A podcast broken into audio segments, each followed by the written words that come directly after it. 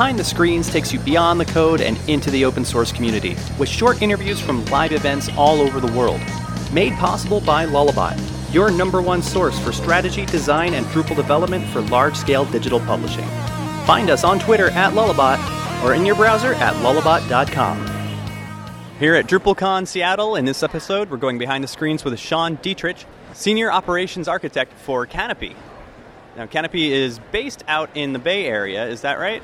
No, so Kanopi is actually a fully distributed company based across all of North America, so US and Canada, uh, with a good majority of our staff being in both countries. I see. So you are actually based in that area. Oh, is that correct? Yes, uh, ah. based in uh, so outside of the Bay in kind of Sacramento, sunny, hot Sacramento, California. Gotcha. Okay. I didn't realize Kanopi was completely distributed like that.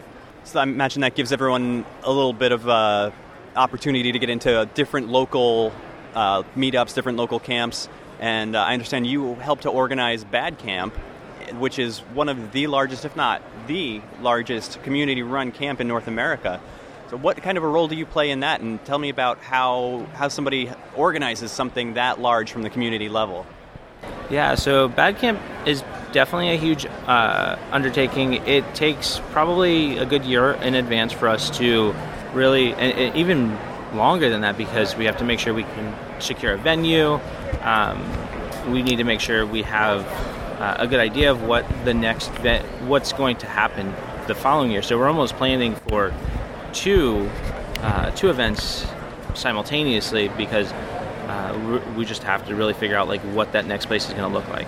Uh, particularly, uh, my main focus uh, is I help run the uh, you know, building the website.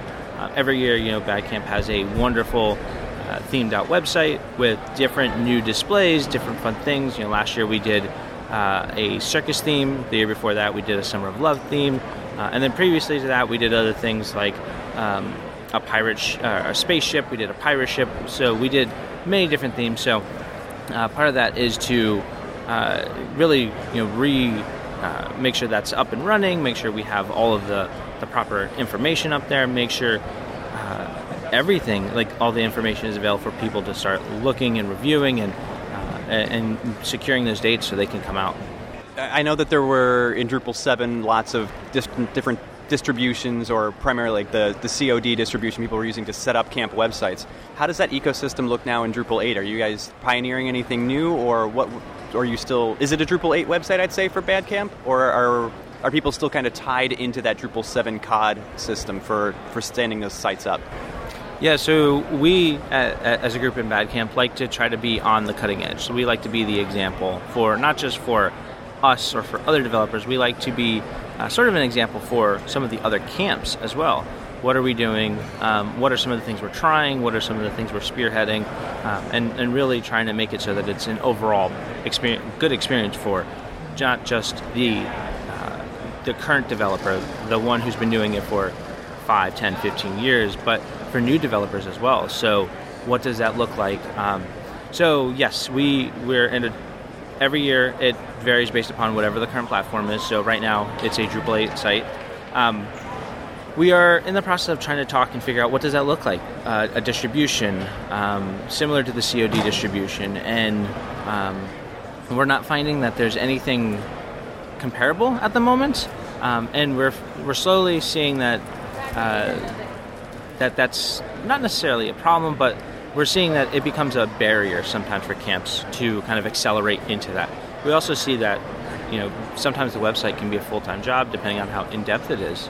So, uh, trying to make that, we're trying to figure out how we can make that easier for other camps because sometimes they don't have a dedicated web person to put on.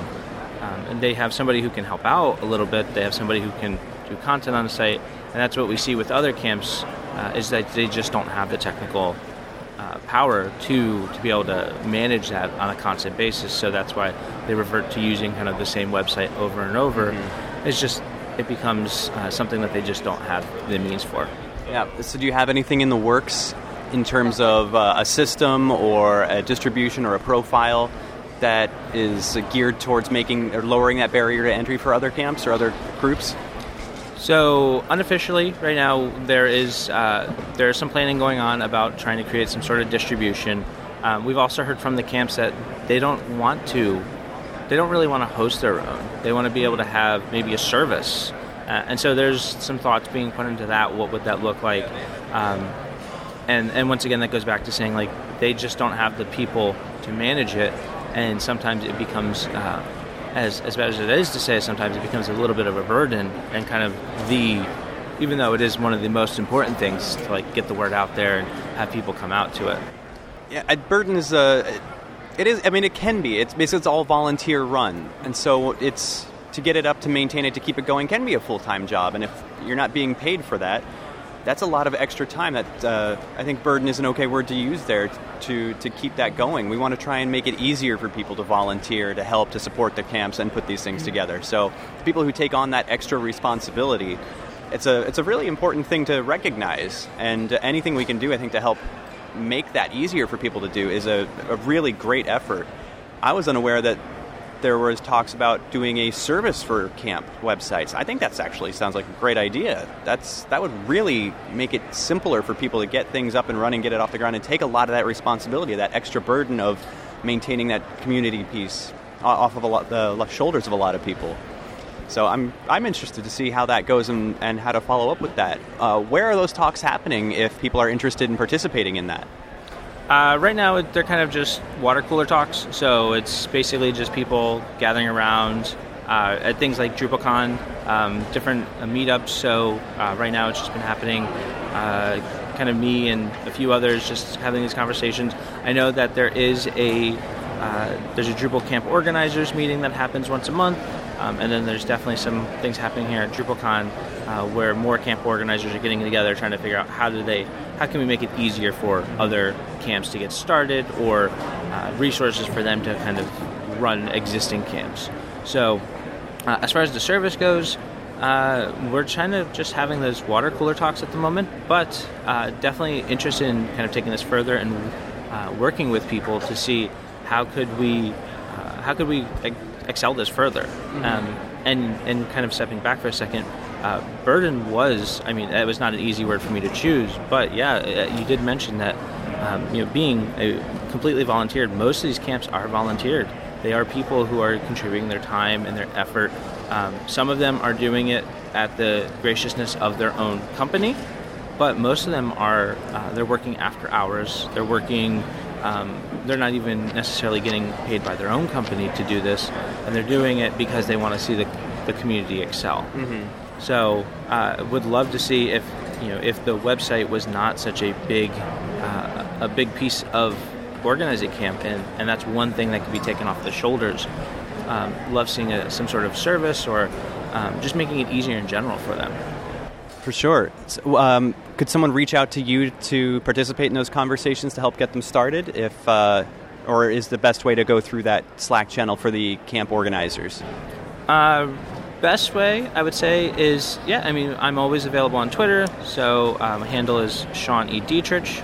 Um, other ways to get a hold of us is to you can do at BADCamp, um, which is also through Twitter. Uh, in uh, camp organizers Slack is is locked down to camp organizers, but if you are a camp organizer and you are not in that, definitely would recommend joining because there are many other camps. There's uh, there's MidCamp, there's Florida Camp, there's uh, Chattanooga. There's there's many different camps in there who have gone through similar situations. I'm I'm almost guaranteeing that there's no situation that somebody has not gone through to help uh, to help you know other people who are looking to put on camps through through that process. Excellent. So I'd, I'd, actually like to ask you a little bit about this project that I know you've been working on as a co-maintainer, Docksal, which is it's a Docker-based local environment setup uh, or product that Kanopi is uh, supporting for you. So tell me a little bit about that project and, and how that's working. Yeah, so Docksal is a uh, local-based development environment tool uh, built off of Docker uh, its its main goal is to help you know reduce the barrier of entry of a, of a local development environment, but only that make it easier so that you could uh, you don't have to worry about configuration, uh, which seems to be sometimes a huge issue uh, on projects. Um, but as far as uh, my role in it, uh, individually, uh, I am one of the co-maintainers of it, along with a, a few other individuals uh, who help out with that. Uh, but Kanopi themselves is they help support my time in that because one of the great things is they we are now 100% using it. So it becomes one of those things we can use across all of our projects. Uh, it allows for us to figure out where the holes are. It allows us to figure out where, uh, what new features we think would be great into it. So if we think some new library would be great, if we think some sort of performance monitoring tool, this allows it for us to uh, take a little extra time, uh, be able to put those features in for review. Is this something that is open to the public to also download and start using, or is this just an internal tool? No, this is definitely an, an open source tool. Uh, it's available on docksal.io. Uh, you can go on there and get tutorials about how to set it up on both uh, Linux, Mac, and Windows. And uh, so it is cross platform. Um, it, we are open to uh, actually anybody contributing back. So if you see issues from as big as a new feature or a bug or issues as uh, as great as even a typo in, in our documentation. You know, we're all human. We all make mistakes, and sometimes as developers, we are rushed. So we definitely appreciate uh, we appreciate every punctuation fix. We appreciate every bug fix. We appreciate every new feature. Um, and we've even, um, as of our last release, which happened about a week ago, we are starting to recognize that, and we're now in our release notes uh, commenting out to those people, saying, "Hey, uh, you know, thank you for this fix," um, and and the people who are involved in that, because we as a as a community, uh, as not just a Drupal community, but as a um, as an overall community, we don't excel with open source without other people. But people don't. Uh, people love to get recognition. People like to be able to say like, "Hey, it's a good feeling to know like hey you're some you did something that was great on this project and we mm-hmm. want to recognize that without you that wouldn't have happened yeah that's really great how would this i know there's a few docker based systems that are now in the ecosystem there's Docksal we've got ddev from the drud team uh, lando how does how do you feel like that ecosystem is playing out and why did you want to put a, uh, I guess I don't know the order in which they all came out. It seems like to me they all sort of came up around the same time. Why is that something that you wanted to do? So I particularly got into uh, Docksals back in the when I was mainly doing development with Drupal 7, um, and many of the clients were multi-sites. Uh, and what I found is that none of the tools that I had come across were really great at doing that, um, managing those, uh, managing multiple databases. So uh, I particularly started going with Docksal for that factor. Um, the next thing that brought me on there was uh, speed, so local development um, and being able to make a change and have it refresh quickly and not be kind of bogged down by speed. Um, and so that was another factor. And all the other tools that you mentioned, you know, they're, they're all great. They all do wonderful things, um, and and all of the maintainers of them definitely put long tiring hours into those tools to make them wonderful. Mm-hmm. So, um, so that's something I do want to acknowledge is that you know, the tools are great at what they do. Um, they're just they serve different needs. Mm-hmm. Uh, the one thing I am that got me really into Docksal is just the um, the ability of it being unopinionated about uh, someone's local environment. So, um, in particular, you know, there was a huge uh, performance issue with Docker and Mac, right, and, the syncing, and so as a result of that, we ended up uh, Docksal as a platform ended up implementing to be able to use uh, through VM. So using Docker through a VM and, and that whole mechanism, which worked out it works out wonderfully. In fact, you know I'm, I, I know that Docker has done better at that whole syncing, the whole file syncing. Um, but for somebody who's constantly switching files who needs to bring them down or there's just constantly files changing. Like those few seconds that you spend waiting for those files to sync uh, is are crucial, especially when you need to do quick bug fixes. And so that was really the big factor for me is just being able to say, hey, like I need speed's a factor for me. I need this to be able to go quicker. Mm-hmm. And uh, and that was main reason why I had always stuck with Docksal. Um, and then I just started to contribute back more and more. It was things from documentation to new features to bug fixes to more documentation. Um, and then at one point, they uh, the rest of the team had suggested, hey, come on as a co-maintainer.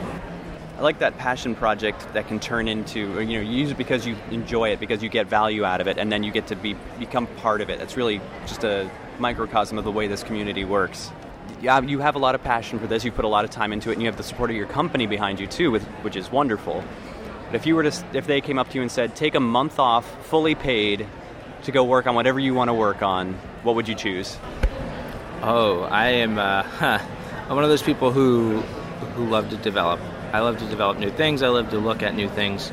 Um, and I sometimes say people say that's a gift and a curse Uh-huh. because it's like, oh, you learn new things. Uh, but I think if I was going to do that, it would be uh, trying to work in the Drupal issue queue, trying to help uh, expand the project, help it move further, um, or in the Docksal issue queue, one of those two, to basically push forward the project.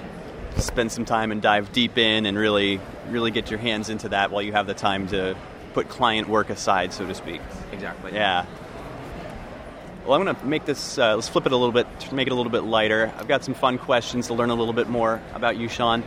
Uh, if you could pick one household chore that was just always done you never had to do it ever again in your life which household chore are you going to eliminate? Oh boy, uh, it would definitely be the yard work. As a uh, you know, as a homeowner, that is the thing I loathe the most. I dislike the most is uh, you know having uh, having to always cut the grass, always have to make sure everything's uh, looking fine, and if that could just be done without like me having to do it, that would be amazing. Yep. That's the, the benefits of having a yard and the curse of having a yard. uh, if you could take any two animals and merge them into one super pet, which two animals do you turn into your pet? Oh boy. I'm a fan of dogs, and occasionally I'm a fan of birds. So, kind of mimicking off the back of the movie Coco, the his spirit animal was the dog with the the wings. So, I might have to go with that. Flying dog. A flying dog. Okay, I like that. We'll go. We'll, we can go with that. if you could have any superpower or mutant power, which which would you choose? I would have the ability to slow down time.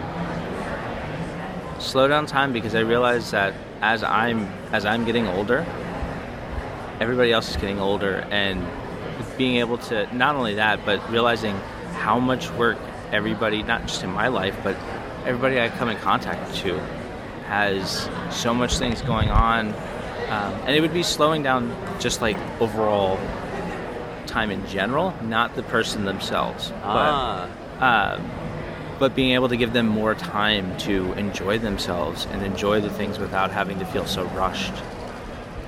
I like that. That's a really unique answer, and that's. I think we could all stand to have a few extra minutes to, yeah, just put everything aside and and take time for ourselves. Slow down time. That's good. That's a good one. Let's see. I'm gonna do do a little rapid fire. So five questions. They're yes or no, this or that types of questions. Uh, so the first question: Marvel or DC? Marvel. Thundercats or Voltron? Oh, Thundercats. Would you rather attend school at Hogwarts or have a wardrobe that opens to Narnia? Ooh, that's a. Str- uh, I'll go with Hogwarts. Peanut butter, crunchy, or creamy? Creamy. And if 100 hippos and 100 rhinos fought on a mixed terrain of land and water, who would win? I'm gonna go with the hippos. Why hippos? I feel like hippos are more aggressive. Uh, I mean, rhinos got the horn going for them, but I feel like hippos are more aggressive, and in a fight, I feel like they would win. All right, fair enough. I like those questions. All right, and uh, Sean, I like to wrap it up by offering a little thanks or gratitude to someone who maybe gave you a hand along the way. I think everyone in the community has experienced a gesture like that at some point. Is there anybody that comes to mind that you'd like to say thank you to? Uh, I definitely want to. There's been many people along my, my journey who have given me kind of a, a thanks or, or hand in general or just help overall.